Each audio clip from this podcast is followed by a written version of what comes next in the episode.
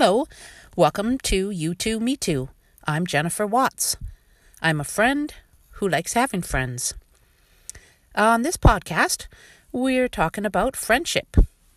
And we talk about things like new ways to gather, discover studies on how and why we connect, and maybe even choose some new friendship challenges to try.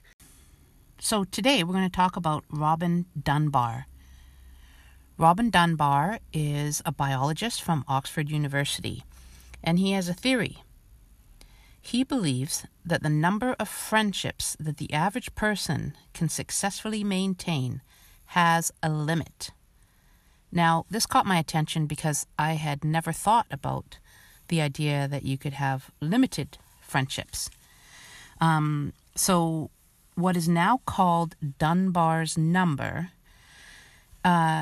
that number represents the number of friends that the human brain can handle.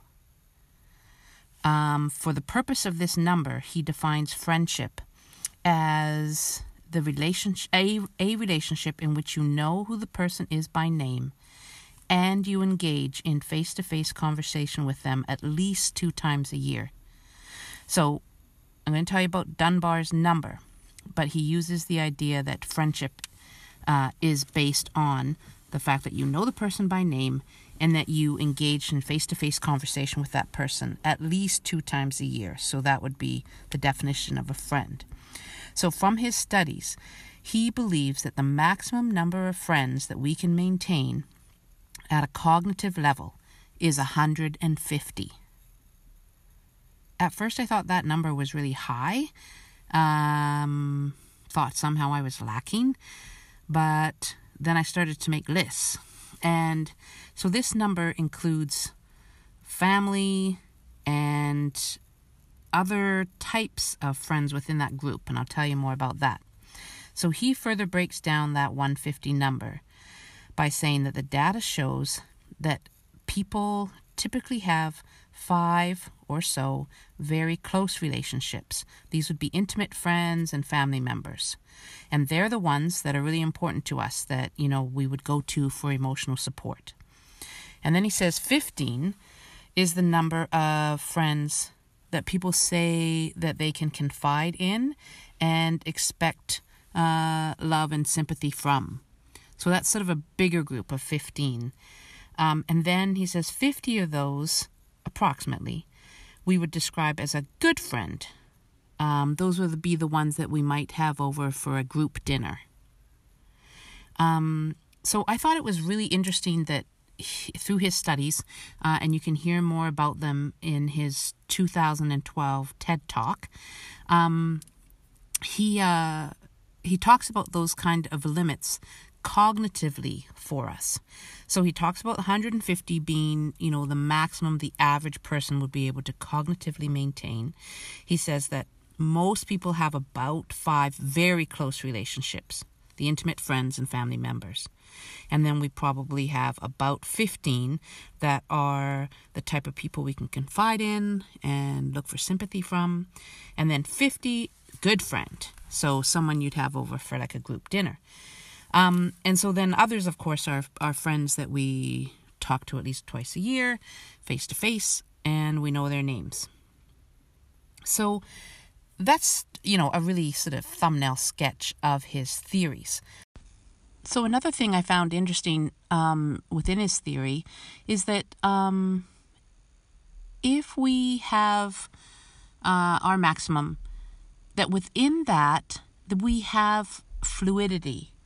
So friends come and go, that not all friendships are lifelong, that we have seasons of friendships. And so when we lose friendships, we move to a new town, we leave university, we get a new job, we leave behind friends that we don't continue to see at least 2 times a year, friends we don't remember their names when we run into them in the airport 4 years later. They have moved off of our list of 150. And when that happens, we typically are energized to refill those spots.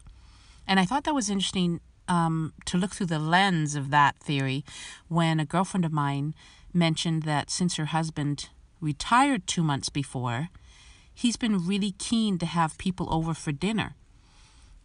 He lost a number of friends in that workplace when he retired. Not a violent loss, just a gradual sort of fading away of people he used to see 5 days a week. And as a result, was pretty hungry to start filling that bit of a void. She, meanwhile, still had her same load of friends and didn't feel the same desire to have people over for dinner. It was just a neat way to look at something that happens in life and why it might be happening. My guest on today's episode is named Ansley, my very best friend, and full disclosure, he's my husband. I ask him 2 questions, and he gives me 2 answers. Enjoy. Okay, first question. What is your favorite quote about friendship? I think that would have to be from the delightful 1937 screwball comedy, The Awful Truth, with Cary Grant. And I think the line was uttered by Ralph Bellamy, and it went something like, "Well, I guess a man's best friend is his mother." I love it. You're a nerd. Thank you. And question number 2. What is your opinion on friendship? I think it's overrated. Who needs them?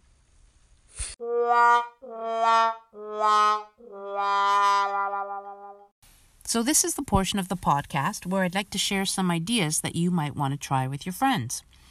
Because of the COVID virus situation, this list is a little different than I had originally intended, but these are the ones I'm going to share today, keeping in mind that most of us and our friends are in isolation. So one idea is I have a group of storytelling friends. They usually get together once a month and actually tell stories, like in a performance format. And while they can't get together now, they are making themselves available to tell stories. So they're asking for people to call them and ask for a story to be told so they can keep up their storytelling practice.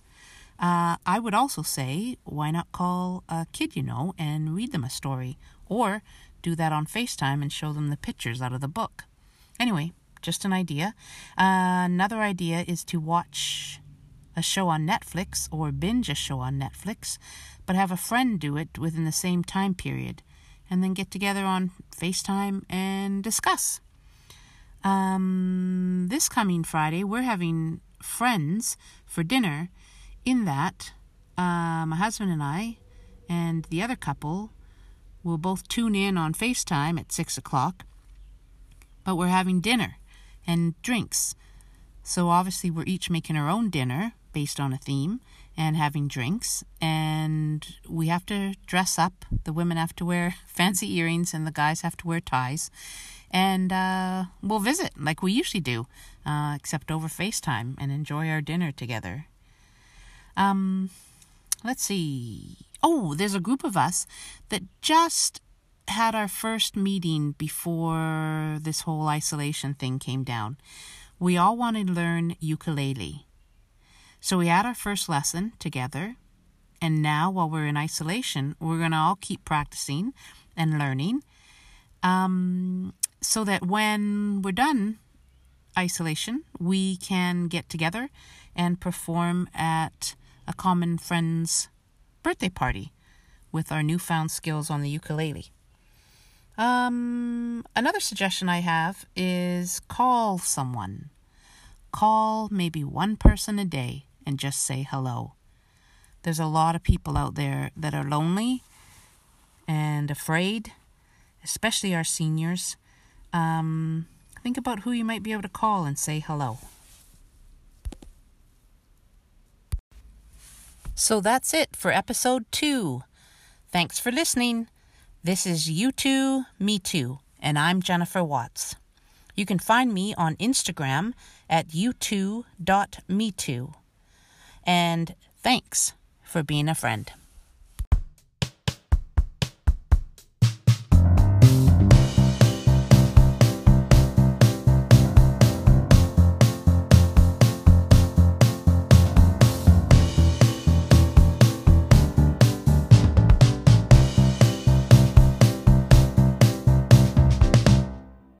nerd.